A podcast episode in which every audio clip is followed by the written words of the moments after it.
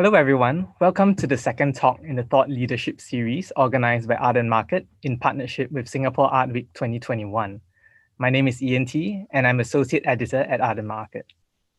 Over 6 panel discussions taking place in December and January, we'll explore individual and collective efforts on key issues and solutions in the local, regional and international art scenes. Featuring voices from a variety of innovators, this get-together is an opportunity to share knowledge about ways we can move synergistically into 2021. Today's talk is titled, Mix and It's a Match, Cross-Pollinations with Art. The lines around creative fields are increasingly blurred as individuals seek inspiration and collaboration beyond their immediate circles, to music, theatre, film, and writing. In this panel, artists who are comfortably occupying overlapping spaces open our minds to possibilities that come from marrying familiar ideas with unexpected ones to create surprising combinations that work. Before I begin, I would like to thank everyone for spending the next hour with us. And if you have a question for a panelist, you can type it out anytime at the Q&A box at the bottom of your screen. And we'll get to them during the Q&A section later. Right now, I'm pleased to introduce our panelists for this evening. We have artist Jeremy Sharma. Hello. Regina Di Rosario. Hi. Rizman Putra. Hello. And Salty Sitye Ng. Hi. This discussion will be moderated by Chon Chua. Hi, thank you so much, Ian. Hi, Jeremy, Regina, Rizman, and Sitye. I am really excited to have all of you on this panel. So today we'll be talking a lot about your practices, and I know that each of you are coming up from very diverse entry points into this conversation about cross-disciplinary collaborations and the process of making these artworks. I think oftentimes we don't hear so much about what happens behind the scenes, what are some of the challenges that happen and some of the opportunities that present themselves in the process of these interdisciplinary conversations. So for that, I'd like to start by maybe inviting each of you to speak a little bit about your projects, which will be on view during the Singapore Art Week in 2021. Maybe we'll start with Regina. Regina, I know you'll be presenting a new work as part of Perception 3 in the Bus Stop Art project. Maybe you can start by telling us a little bit more about Perception 3 and what you will be showing. Hi, Sean. Well, in spite of its name, Perception 3 actually features just 2 people. It's myself, and it was also co-founded by Xia Si Yun, who is a design practitioner. And we established ourselves in 2007 as a way of wanting to work between the visual arts and design and to see what we could create through that intersection. And we began with photography work, video work, but since 2016, when we were invited to be part of the Singapore Biennale then, we began looking closely at site-specific installation. And this is a segue into what we're doing for Singapore Art Week. This project called Bus Stop Art is curated by Marin Trevithan and Amelia Abdulasani, and it features 10 Singapore-based artists. And what we've been asked to do or invited to do is to occupy bus shelters and the advertising spaces in the vicinity of these bus stops along Route 175, which brings us from Kallang all the way down to the Gilman Barracks area where the rest of the Singapore Art Week activities will be. So for our work, which is entitled You Will Not Feel This Way Forever, as it says in that poster there, this is an artist's impression that we put together as part of our proposal. And essentially it's a print campaign. It will be at 3 bus stop shelters, and you can look up the locations on the Bus Stop Art website, as well as the Singapore Art Week website. And essentially what we wanted to do was to try to just put out a print campaign that was text-based, that was a sentiment that was going to reflect, you know, really the time that we're living in. And we saw this text, You Will Not Feel This Way Forever, as something that we were telling ourselves as a means of comforting ourselves. But we also employed it as, you know, and its sense of duality, because there's so much ambiguity in our future as well. So you may feel good or positive one day, and then things might change in just a day, as we've seen in this past year. So that essentially is what we've come up with. And so for audiences and the public to actually just look out for it, and we'd love to hear their responses as they're traveling on the bus or as they're encountering this in public. Yeah. Thank you so much, Regina. And I think next we've got Rizman. Rizman, I know you primarily as a very electric and versatile performer, right? And I know that for Singapore Art Week, you'll be presenting your work as part of also the Bus Stop Art project, but you'll also be developing a new work for the Asian Art Institute's online exhibition, Open to Interpretation. Could you maybe briefly walk us through both projects? All right. Thanks, John. For the Bus Stop Art project, I'll be creating this piece called Jom Draw. I mean, Jom in Malay means let's go. It's an installation instructional drawing piece that involves public engagement. So actually, the public can actually scan a QR code where there are manual instructions and videos. I mean, they can enjoy drawing as an outlet to express themselves. I mean, you've got the fear of not having the desired set skill, so it's kind of like just an open thing for them.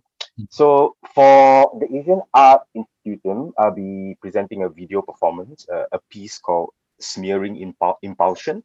It's a documented performance. It's pretty much a straightforward piece. I spent about 36 hours drawing, and it's going to be compressed into a 3-minute video work. So basically, it's the idea of motion and time, body and energy, light and space. So at the moment, I'm still trying to finish up on the final cut. So yeah, I'm looking forward to it. Thanks, Rizman. Great. Now we've got Sitye.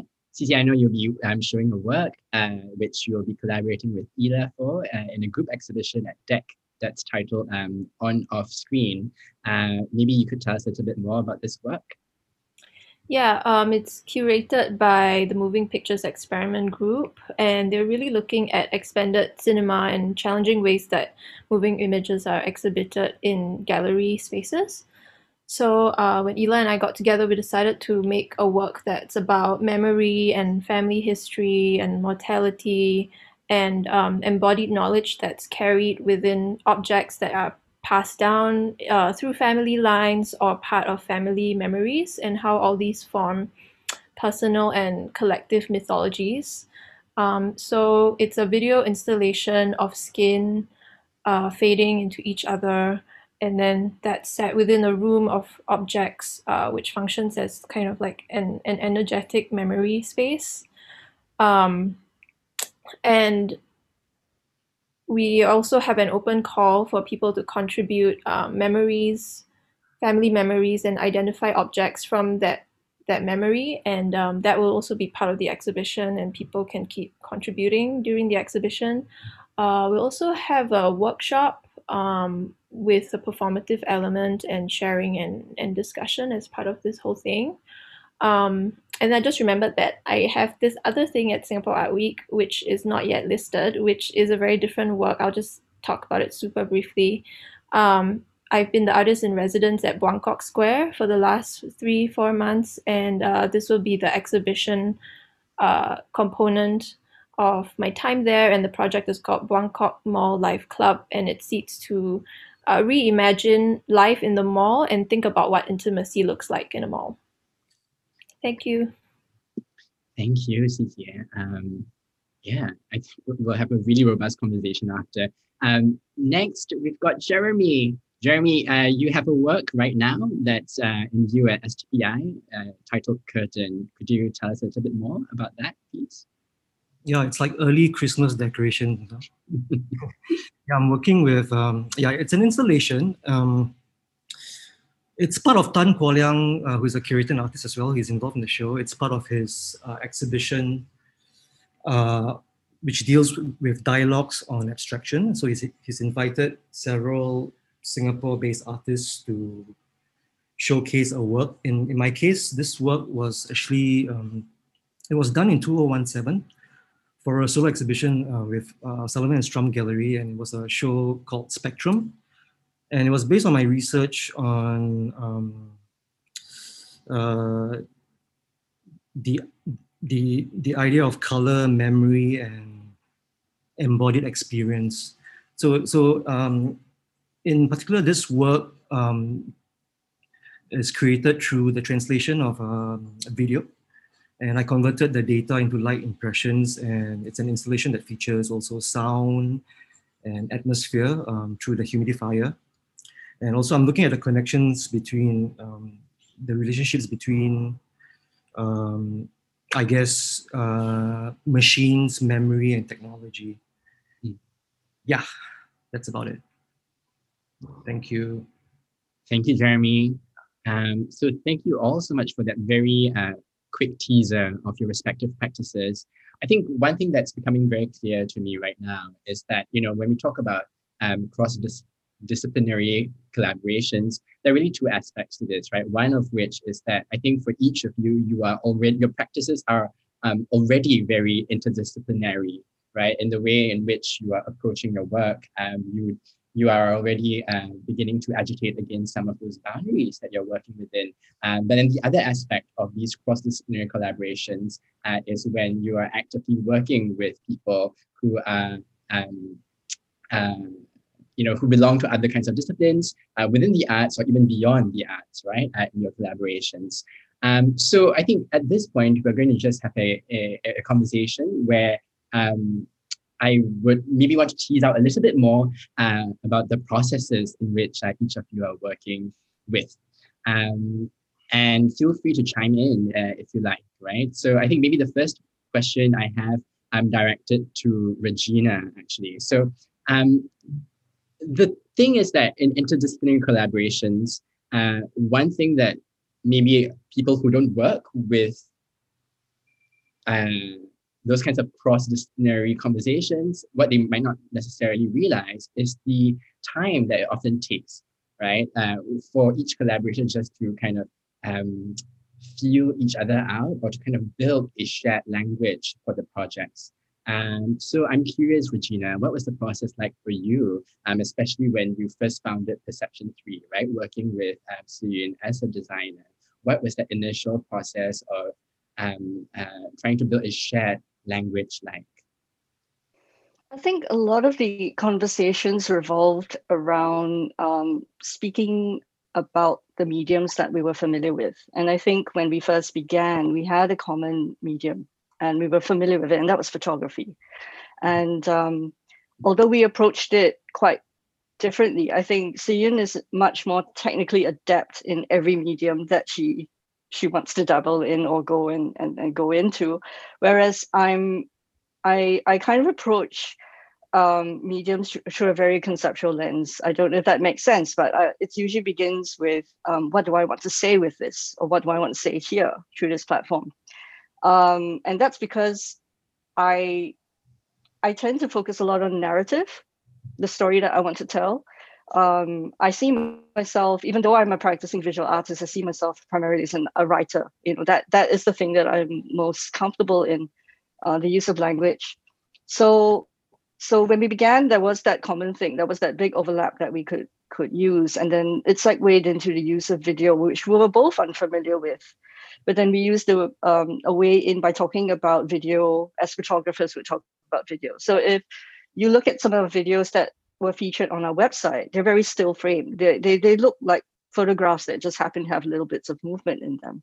So we started with that. And then we sort of pushed ourselves, and then, like I said, you know, we pushed ourselves into this realm of working with site-specific art. And it was, again, about trying to find our way in through our respective areas of familiarity in order to build that new shared language between ourselves. It gets a little bit tricky when we need to get our site-specific installations fabricated, because then you get to talk to other people who are more technically adept in building those things for you. In which case, then we go back to the idea of, you know, what is the purpose of this installation? What is it meant to say? What is it meant to narrate? And so on. So it goes from that. That's how we conduct our conversations. Yeah. Yeah, I really like what you said about identifying that kind of common shared base and then together kind of moving it into uncharted territory together, right? And I think that that kind of helps to even the ground a little bit. I'm curious though about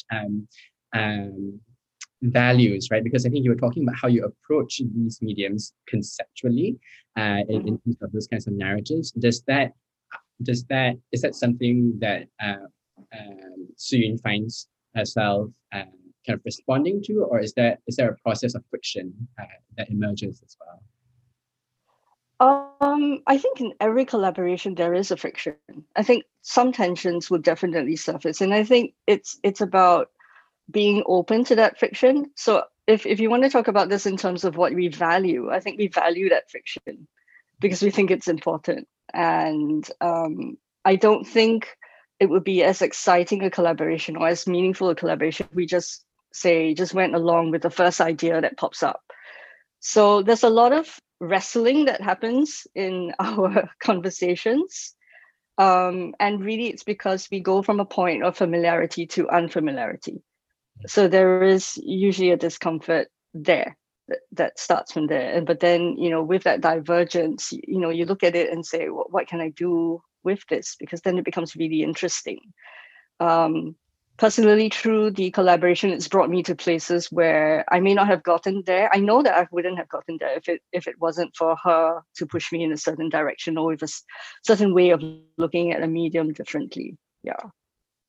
Yeah, I think this conversation about the fault lines of frictions, right, these productive frictions across medium is going to be probably a point that will recur in our conversation as well.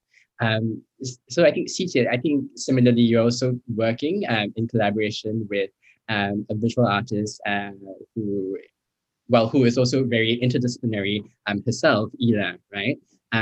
Maybe was that process of working with Ila quite similar to what Regina was describing earlier? I'm curious about your experience with that and how maybe you decided to work on this project with Ila. I think, I would aspire for my collaboration with Ila to go where Perception 3 has gone, but Ila and I have only known each other for a few months, so we're very new friends and collaborators. I actually rarely work with other artists, more with public participants in my more socially engaged projects, so I wanted to collaborate with Ila as part of On Off Screen because I've always been interested in her practice and also felt like it was a good way to challenge myself and take myself to new places. And although our work manifests quite differently, but I think we resonate a lot on intimacy and tenderness and closeness. And maybe that's less overt in my work, especially my socially engaged work. And in a way, I don't know if one chooses collaborators as much as like that union or that friendship happens to you. I feel like there's a lot of serendipity and cosmic resonance involved in who you connect with. And the time that we've spent together has been intimate, like getting to know each other as friends and collaborators, which has extended to sharing meals and emotional support, killing mosquitoes at Gilman Barracks, eating thosai and such. Yeah, and I really like what Regina said about leaning into that friction and that tension as a productive part of collaborations. Yeah, and I really like that you articulated all the non-productive part of these collaborations, right? All the meals, and I mean, these are really actually, and at least in my experience, these are usually the foundation for a lot of these collaborations to even emerge, and acknowledging the time that's spent, right, just to build that level of trust to begin to be able to maybe risk and play with each other's languages and comfort levels. I think one thing you also mentioned was, your practice with socially engaged works. I'm wondering whether you could walk us through a little bit of that as well, because I think that's a different kind of thinking about quote unquote cross-disciplinary collaborations, right? Because there your collaborators are not necessarily people who identify as artists, but then in a way you still have to that process of having to build a shared language to communicate your intentions and ideas is also very critical within that field. So I'm curious to maybe hear about your experience with that. Yeah, so over the years, I've worked quite a lot with seniors. And then the last few years, I've also worked with prisoners in a minimum security prison in the US, and have done some pretty intense projects with both seniors and the group at the prison.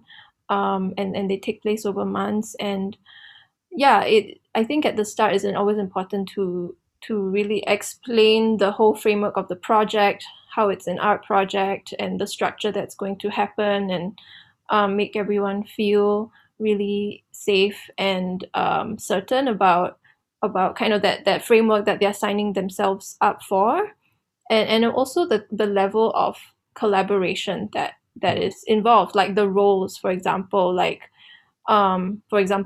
if I came out with the concept and I'm inviting people into a framework, then I don't pretend that we all came up with it together.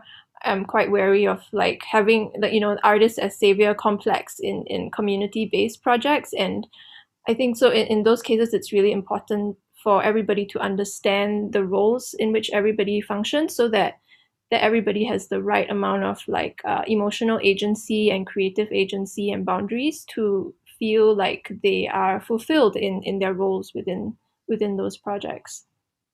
Yeah, I think oftentimes when we talk about, again, right, cross-disciplinary, oh my God, this is such an awful word, cross-disciplinary collaborations. I think the word collaboration is thrown around a lot without maybe rigorously defining or articulating what that actually means, right? Because when we hear the word collaboration, there are different degrees of what that participation or what that expectation could be. And I like that in response, you kind of emphasize that actually it's really important to articulate that, right? And not to maybe give a false sense of what those expectations may be. Yeah, absolutely. Yeah.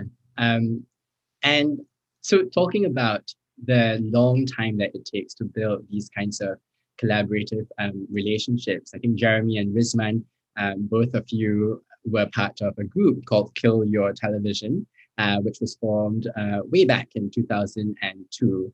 And one of the important ideas behind KYTV is to explore the boundaries of various art forms, and it was very well known for the kind of performance art projects. Unfortunately, I never got to, I wasn't so much familiar with the scene back then, but I hear a lot about KYTV, right? And the kind of experiments that it was trying to do. Maybe both of you could share a little bit about, what was the impetus that lay behind the formation of KYTV, and maybe how that has impacted your respective practices as well. I'll start.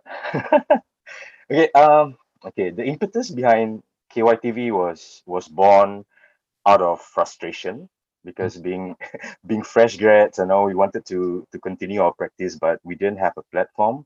So I think I remember a group of us, we were invited to present our paintings in this commercial gallery, and we brought our works for a short preview. Then the gallery owner was saying our paintings will not look good on someone's living room wall. So because of that, then we got really angry, being young and dangerous, we just decided to create works out of our comfort zone. So we decided to try performance, So we started collaborating with a lot of artists, actors, singers, dancers, And I mean, not only in the theater space, we created a lot of site-specific works, and we organized art parties. We were making a lot of mistakes and bad decisions along the way, but it kind of opened up my world to the possibilities of presenting works in different spaces rather than the usual gallery setting. Yeah, I don't know about you, Jeremy. Sorry, Jeremy, I think you're muted. Just bouncing on Rizman, and I think it really shaped our practices, and I think it was a very formative time in my life as well, and Rizman's.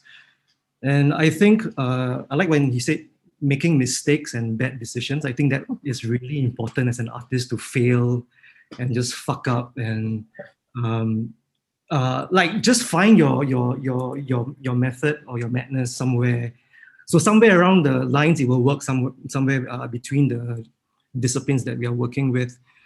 And I would say it's because we were also into music, right, Rizman? We loved music, we loved watching films, and we loved theater. So it wasn't just about this hegemonic form of like paintings in a gallery. So we wanted to explore this whole gamut of what art can be for us, also being young and inexperienced. So I would say like, yeah, and even after I've left these collectives, I mean, we were both in KYTV and also indie bands.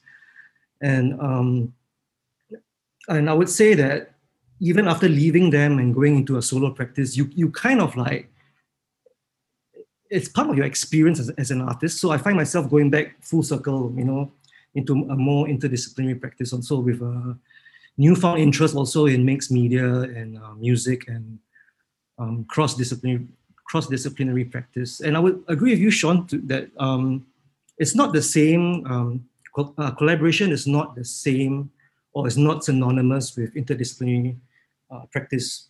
So you can create an interdisciplinary or a cross-disciplinary work, but that doesn't mean not involve true collaboration. So I think true collaboration involves working with people, and you might not agree sometimes on the ideas that you have at hand. It might go south. And then I think sometimes it's to just have a little bit faith in where the project is taking you, and not have a kind of fixed meaning of what the work should be. Yeah, so I think that I believe strongly in that collaborative spirit.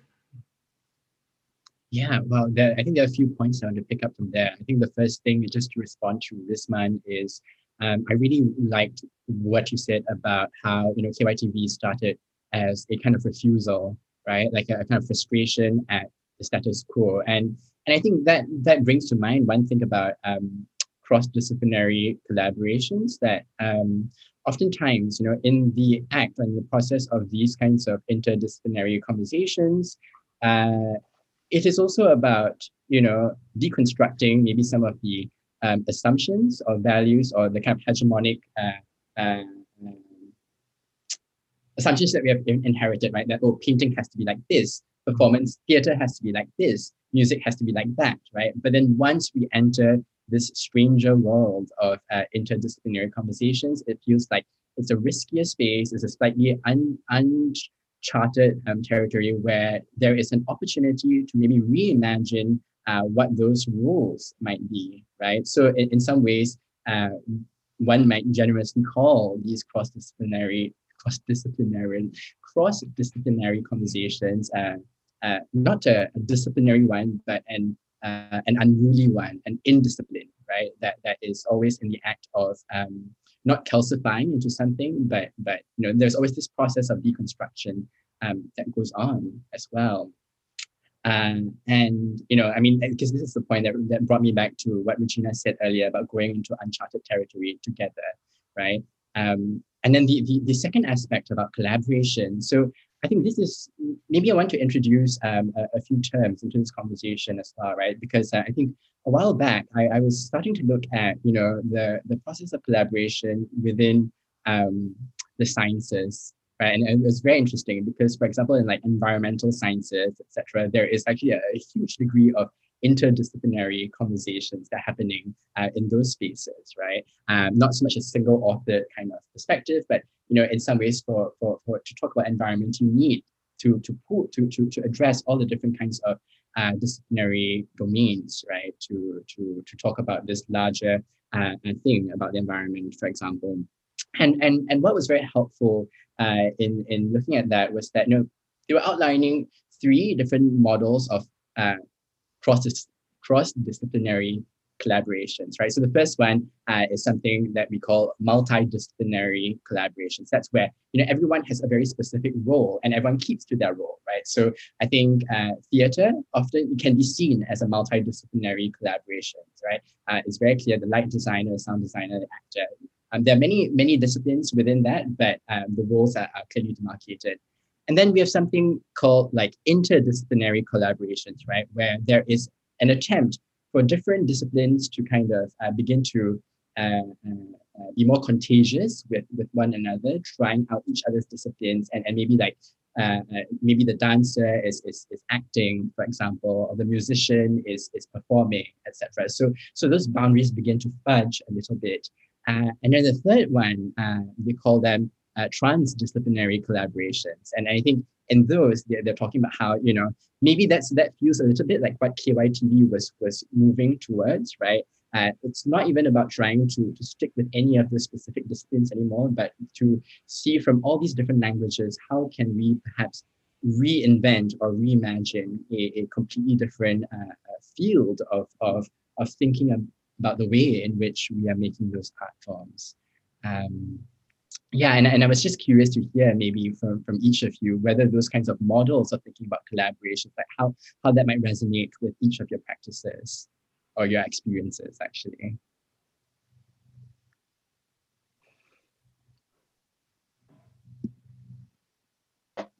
I think with whatever you just said, I came across all these terms as well while doing some research. And I think it's also geared towards this kind of like, also like in this climate of like PhD practice where there's a need to kind of label a kind of like which part of disciplinary practice are you in terms of collaboration, right? And there's also this other term called anti-disciplinary, which is like against all disciplines and you don't know what the hell is going on. It's just like you're just going without any prior knowledge or it's a kind of resistance towards all the previous whatever disciplines, whatever prefix discipline, right? So, but I think at the end of the day, I mean, personally, I don't pay attention to these labels. I guess what's more important is maybe it's a bit like what Regina mentioned, you know, like you know, it's like working it out and finding a kind of common ground in the end. Yeah, what is this new object or this new experience that you're trying to create, whether it's socially engaged or it's about an experience, and I find that some other disciplines are already geared towards that. Like, you know, like I find especially, for example, film, music, and theater. They are much more because of their nature and their distribution. They are more social-based mediums as opposed to painting on canvas, right? But that doesn't mean that painting on canvas cannot be collaborative, I guess, you know, and cannot be interdisciplinary or whatever, you know. It could be done with robots even, you know, making paintings. So I think it's just whatever rocks your boat, you know. Yeah, yeah. So what is this thing that you are after? So it may not be a very specific kind of caption that has to describe your work in the end, you know. It's like, okay, let's have a meeting, let's have a discussion. This is what I have in mind. You know, this is my ideas that I've been thinking about. So what have you or the others have to offer, and can we work this out, you know? Yeah, so I think it really depends on the kind of common ground that you can find in the end, or that you can meet halfway, yeah. So maybe I'll flip the question around, right? Just to ground it back into then your specific experiences in these collaborations and these works. I think one thing that I'm curious to also find out is, you know, what was something that you had to unlearn, right, about the kind of disciplines that you've identified with through the processes of these collaborations, right? What were some of the things that you've held so deeply or inherited, but then in the process of having these cross-disciplinary conversations, you've had to rethink or reimagine? Actually, more often than not, is my own preconceived judgment and notions about what art should be. So I think when you stand corrected, it's quite a nice, humble feeling, you know, when, so let's say I did a project and I work with an engineer or a scientist who comes from a different background, and they set you aside and they tell you what is not possible and what is possible. Because, you know, as artists, you have always a grand idea and your ego about what art can be. And I guess maybe Salty brought that out as well about, you know, working with participants and how it actually, you know, it's not about yourself, right? So I think when the practice is more connected to your participants, whether it's a listener, right, or an audience, right, and you have them in mind, you kind of have to take yourself out of the picture and out of your mind to kind of like involve yourself in this external world. So be it, and really I don't see, I try not to put a hierarchy to it, like humans over animals or objects. It's just how one could work towards a kind of like maybe a flat ontology and in terms of what this work can be. So it's like, okay, so you want to be corrected, or you want to actually see where your work or what this collaboration can actually teach you. Yeah, but I was involved in projects where it had to be about realizing a certain idea that you have. So I think that is also very, it's a very different way when you go into a project where you have an equal share of cards, but there are different projects where you need to work with people because they need to kind of realize a certain vision that you have. So I think it's quite different. So I think it's very important to be aware of what the project entails, and when you say collaboration, is to be very careful with that term. Yeah. And I think that brings us back to Sitye's point earlier, right, about clarifying the roles. So I'm curious, Sitye, for you and the process, especially for your community, your socially engaged works, right? What was that process of unlearning like for yourself? Yeah, I think very much like what Jeremy said, unlearning my own preconceived notions, as we all have preconceived notions. And as I work with different groups of people, whether it's children, seniors, prisoners, or just the general public, and seeing and framing them as experts of their own lives, participating within this framework that I've created or we co-create, then that becomes like a humbling experience where I learn more about them as people within their vernacular environments. And like Jeremy, I don't feel like, I feel like disciplines are quite limiting. And I like what Jeremy said, that question, what are you after? For me, I really resonate with that because I think for me, work tends to exist first and foremost as something that moves me, like an idea or something that moves me in everyday life. And then it finds its form. It's almost like it has to find its own form, or the form finds you rather than you dictating the form of it or the discipline most of the time. And I like to just jump in. It's also about an openness about how, you know, in spite of your artistic vision and how clear you want it to be expressed, there is always that room where it will be misconstrued or misinterpreted. And I think that that's actually quite exciting as well. I mean, I used to be quite anal or, you know, controlling about what it is that if I want to say this, then that has to be the message received. Through the artwork, but I think through collaboration, I had to unlearn that. I had to really let that go, and how someone else might perceive a site, like my artistic collaborator, how she perceives a site, is very much different, and I had to be open to that. But further, I had to be open to how audiences or viewers, you know, participants and so on, are also coming in with their own interpretations of my work in that site, of our work. And that actually is why we call ourselves Perception 3, because we wanted to be open. There's one, two, that's my perception, and then the Siyun's perception, but there is this unknown, which kind of stands in for the thing that we create, the third point of view that we create, but it also is about how audiences might perceive the work, which is always an unknown. And that's exciting to us. But we had to learn that along the way, to be comfortable with that.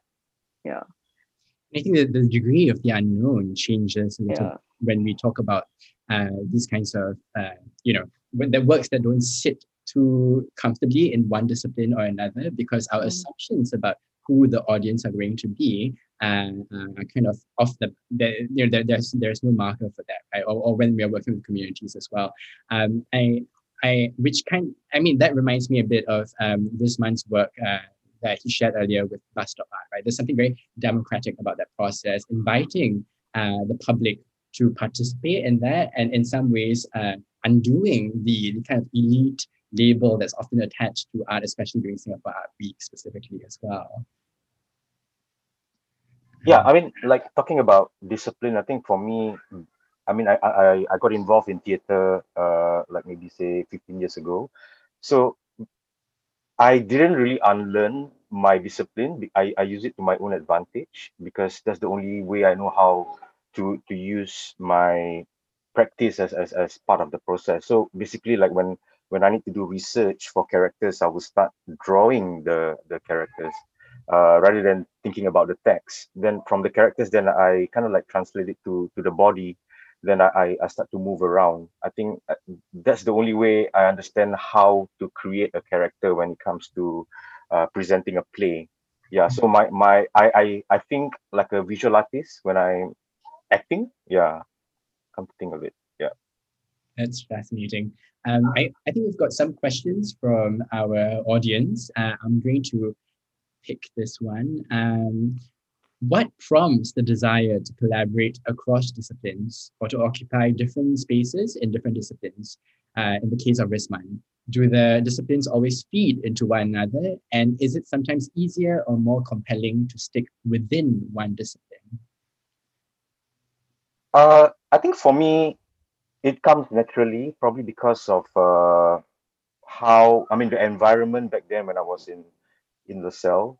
So it's pretty much like the studio is not only about painting. We had like musical instruments in the space, and like during breaks, we will start, you know, breaking into spontaneous performance. I think then we had this whole kind of like cross-elective program in school. We learned about pop music. There was like movement class. So it was just jumping in and out and like doing, I think, doing crazy things back in schools. To me, I think the whole idea of cross-discipline, for us, I think for myself and Jeremy, it's a natural process, you know, since the early 2000s. So yeah, to me, I ease into like different discipline, you know, pretty much comfortably. Actually, I mean, this is interesting because then I'm also curious for the rest of you, right? Was there a specific project or moment that prompted this paradigm shift into something that's more kind of cross-disciplinary? I know Rizman already said that you began already cross-disciplinary to some extent, right? But how about for the rest of you? Was there a specific project where you you felt more compelled or pushed you into thinking in beyond these disciplinary boundaries?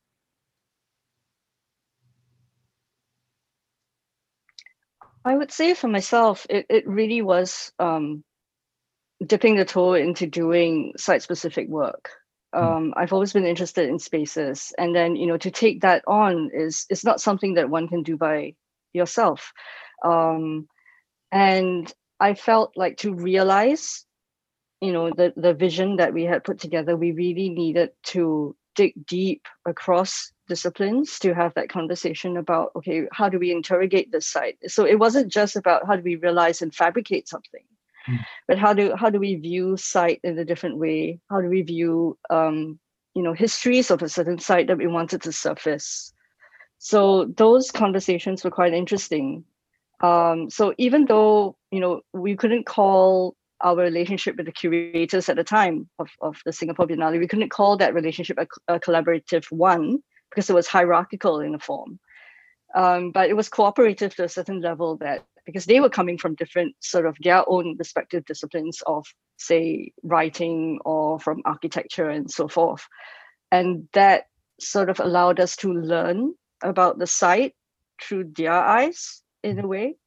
So we were interested in that. And I think we go into every sort of opportunity for collaboration beyond ourselves with that question of, okay, what could we possibly learn here?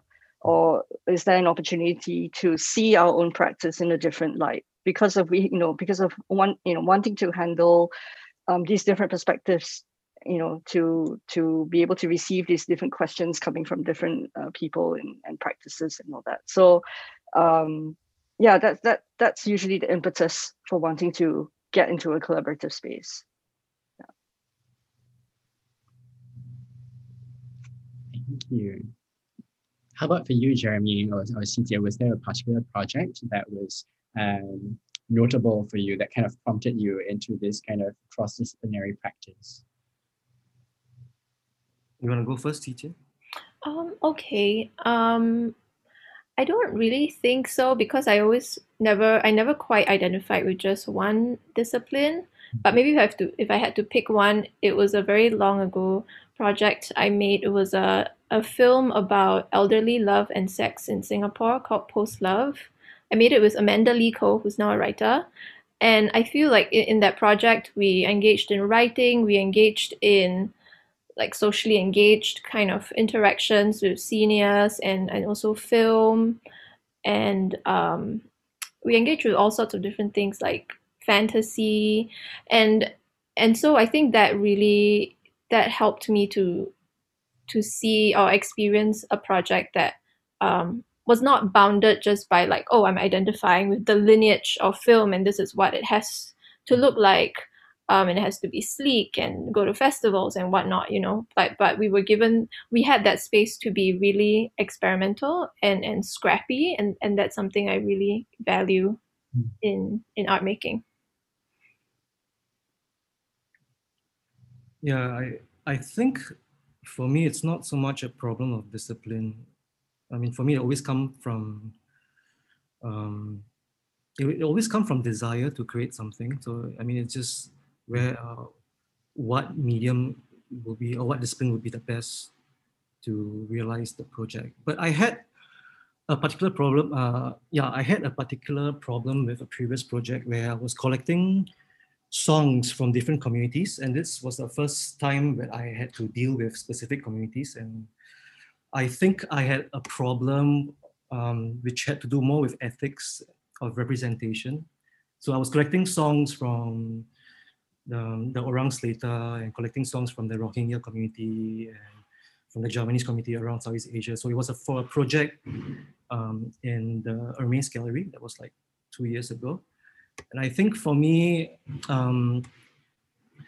it was a problem of trying to do this with empathy and to do it correctly and not, it's about my own project. So I think for the first time in my life, I really grappled with that because I grappled with the form of trying to represent them in this sound installation, and also for the sound installation to be within the premise of a high luxe brand, you know, like Hermes. So I think the only way for me to deal with it was to address it in my writing. So we did a kind of like a mini publication about how the project went about. So I think it's to acknowledge the process of about how I'm not really trying to represent them, but I'm just trying to do a project, and it's about my entanglement with this community and trying to bring these songs to, I wouldn't even say awareness, but bring these songs to being, you know, so, and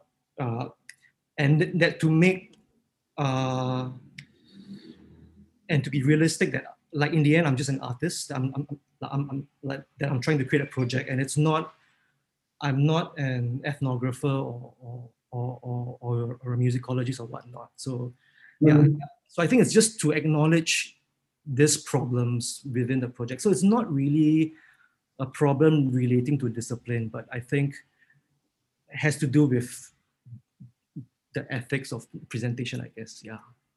So this is interesting because I think this was like a thread that was always latent in the conversation already.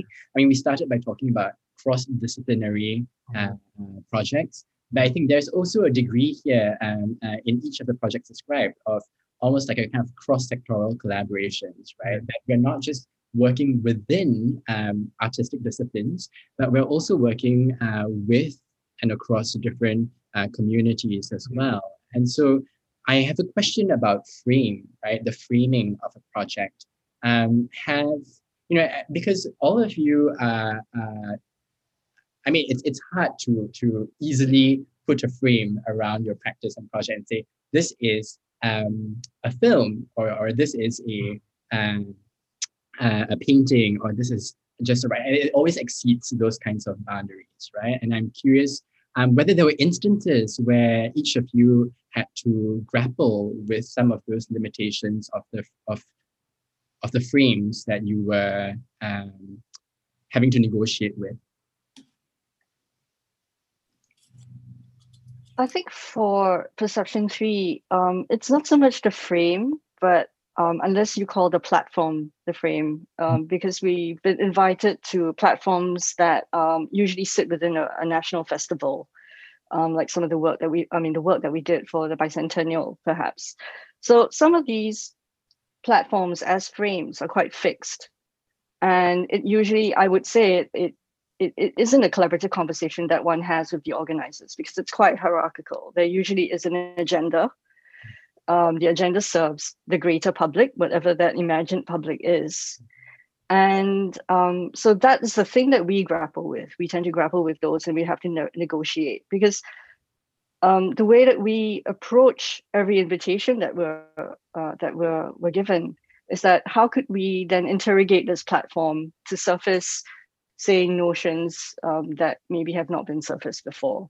How do we, put out a provocation or a suggestion of looking at this platform in a different way, which is kind of what we're trying to do with True Bus Stop Art. I mean, in one sense, you could see our print campaign as sort of like anti-advertising, if you want to go there, because, in advertising, you buy stuff to feel better. But then what we're saying is that, you could buy stuff, you can look at an ad, it won't make you feel better. I mean, that's one way of looking at it. So, I mean, we use these platforms to interrogate them, but then we have to work within the frame, ultimately, of the festival. We have to make festival organizers look good. I mean, we want them to look good, to a certain extent. So I would say that that's how we tend to approach it. Yeah, in a way. And thanks so much for that. How about for you, Sitye? Because I know earlier you mentioned about there was a component for the project you're working with Ila, where you're kind of soliciting responses from the public, right?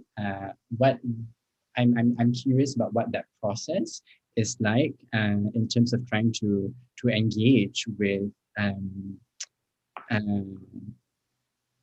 what kind of entry points these respondents have towards the kind of questions that you were offering. I tried to respond to the Google form as well. I found it like emotionally quite challenging to enter that space. And yeah, I'm curious how the both of you are trying to frame the encounter for the prospective respondents. Yeah, thanks for sharing that. Well, it's a very small kind of open call that we just publicized through Instagram, and in the form, like the text that we crafted, we start off with like our own very intimate memories as a way of being vulnerable first, and then inviting people into that vulnerability, and we make it clear like how we might be using pieces of those memories in the installation or the performance. I wanted to add on to something that Regina said. I think I was a bit lost with the question, but in response to what Regina said about the frame, I feel like it's always important or interesting or like a good challenge to be provocative within the frame or that space that you are given, to highlight things that institution that gave you that space might not usually highlight, and that you as the artist have the privilege and access of highlighting through your being in the space. Like for example, if I may reference a past project, I was the artist in residence at this university in Massachusetts, and I created a project where I interviewed the security and maintenance staff of the art building, because I was thinking about insider and outsider roles within the art world, and I put their thoughts on the walls of the building as final quotes. So usually they are like just these observers who are considered outsiders to the art world, but here they get to be the art and have themselves centered. That's just one example I can think of in terms of the idea of frame and provocation.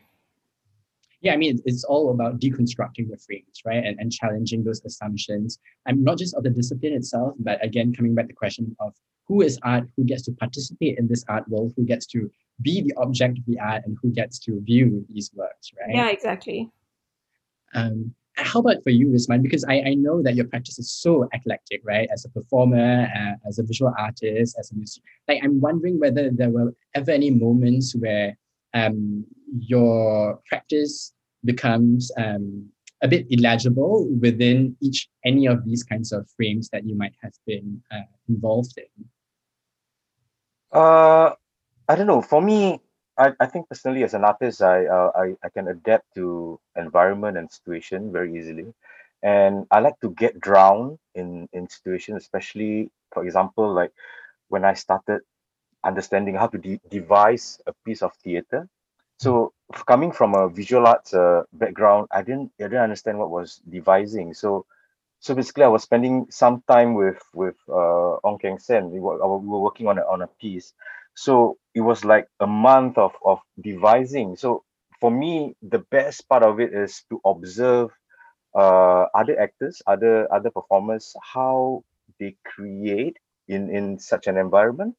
So yeah, for me, it's just about getting drowned and not knowing anything. But I think based on my observation skills, I learned for every production. For me, it's a good learning experience. Yeah, let's say, for example, back then, talking about paradigm shift, right? Back then, I think 20 years ago, the Necessary Stage had this event called Names Change to Protect the Innocent. I think it was by Jeff Chen. So it was my first black box experience. I think it was Susie Lingham's piece. So I was still in school. So she invited me over. What the instruction given to me was to translate her text into movement.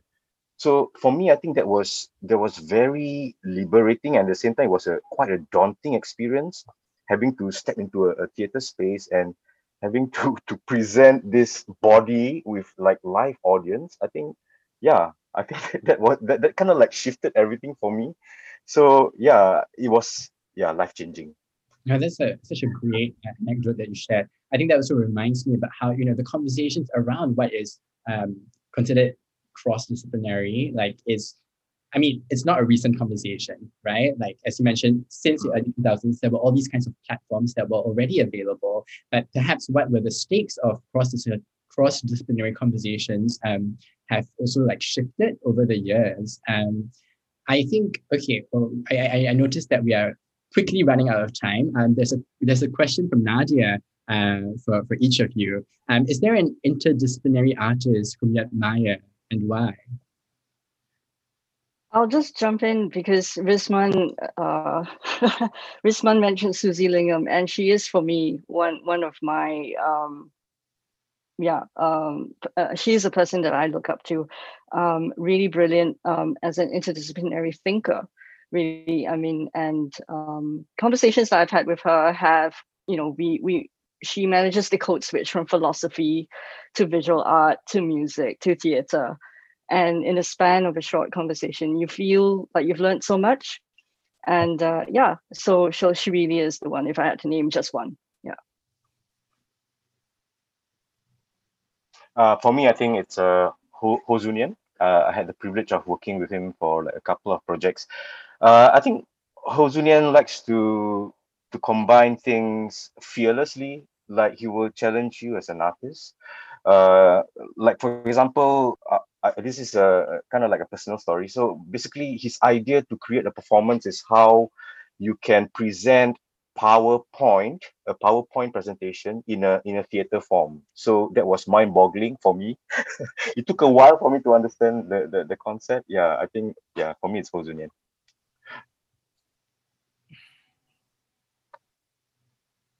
Okay, I'll go.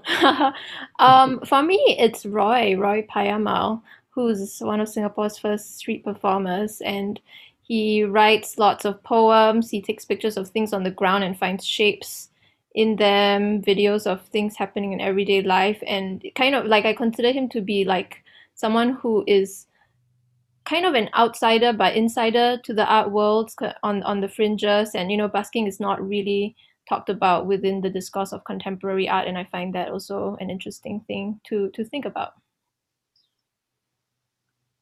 Yeah, oh God, I'm just thinking of names. What's coming to my mind now is it's the Belgian artist, Francis Ellis. I think his work, I admire him because his work has a lot of humility and a lot of poetics as well. His work crosses paintings, writing, installation, performance, video, and he also engages with the community that he's involved in wherever he's at. And also because he's a nomad, he never stays in one place. And I think his work addresses that, you know, like being is quite fleeting. And also I kind of like that idea that, you know, it's forever in flux and it's always mutable. So like, and you see that in his work. Yeah, so yeah. Yeah, I kind of want to just draw a few threads, right? And that's, you know, something that really stayed with me from Rizman's sharing earlier is, you know, again, this point that we keep coming back to, this whole point about the humility, the unknowing of these processes, right? And one thing that I also wanted to remark on was, I noticed as you describe each of your projects, there's always something that is quite affirmative in them, whether it's about this reimagining of a possibility of a world, or about who gets to be in these conversations with us. And I think somehow that there's a kind of promise of cross-disciplinary practices or processes, right? Especially at a time when the future feels so uncertain and so volatile at this point. It feels like a very necessary point for a kind of world building potential to emerge in reimagining, right? What are the kind of conversation? Who do we get to have these conversations with in our arts practices, and what kind of who do we want to engage as our audiences as well, and collaborators? I think on that note, I really wanted to thank all of you so much for your very, very generous sharing. I think this conversation could go on for a lot longer, but I think this is at least a very quick teaser of your respective practices. I'm very much looking forward to how they will unfold in Singapore Art Week. Thank you so much. Thank you. Thank you. Thank you. Thanks. Thank you. Thank you, everyone, for joining us for the past hour. Before we conclude, I would like to invite all of you to join us for the rest of our program, which is organized in partnership with Singapore Art Week 2021. So do tune in for our next discussion, which would happen on 7th of January, 2021. It is titled IRL, or WWW, Between Physical and Virtual Spaces. And it would feature Kirti Upadhyay, Assistant Curator of O Open House, Tulika Ahuja, Curator and Founder of Mama Magnet, Nature Shankar, Co-Founder of Our Softest Hour, Teo Yue Han, Artist and Co-Founder of Intermission, and the conversation will be moderated by Celine Yap, Assistant Curator at Singapore Art Museum. Thank you and have a good evening, and please visit us at ardenmarket.net for more information and for the sign up. Thank you and have a good evening.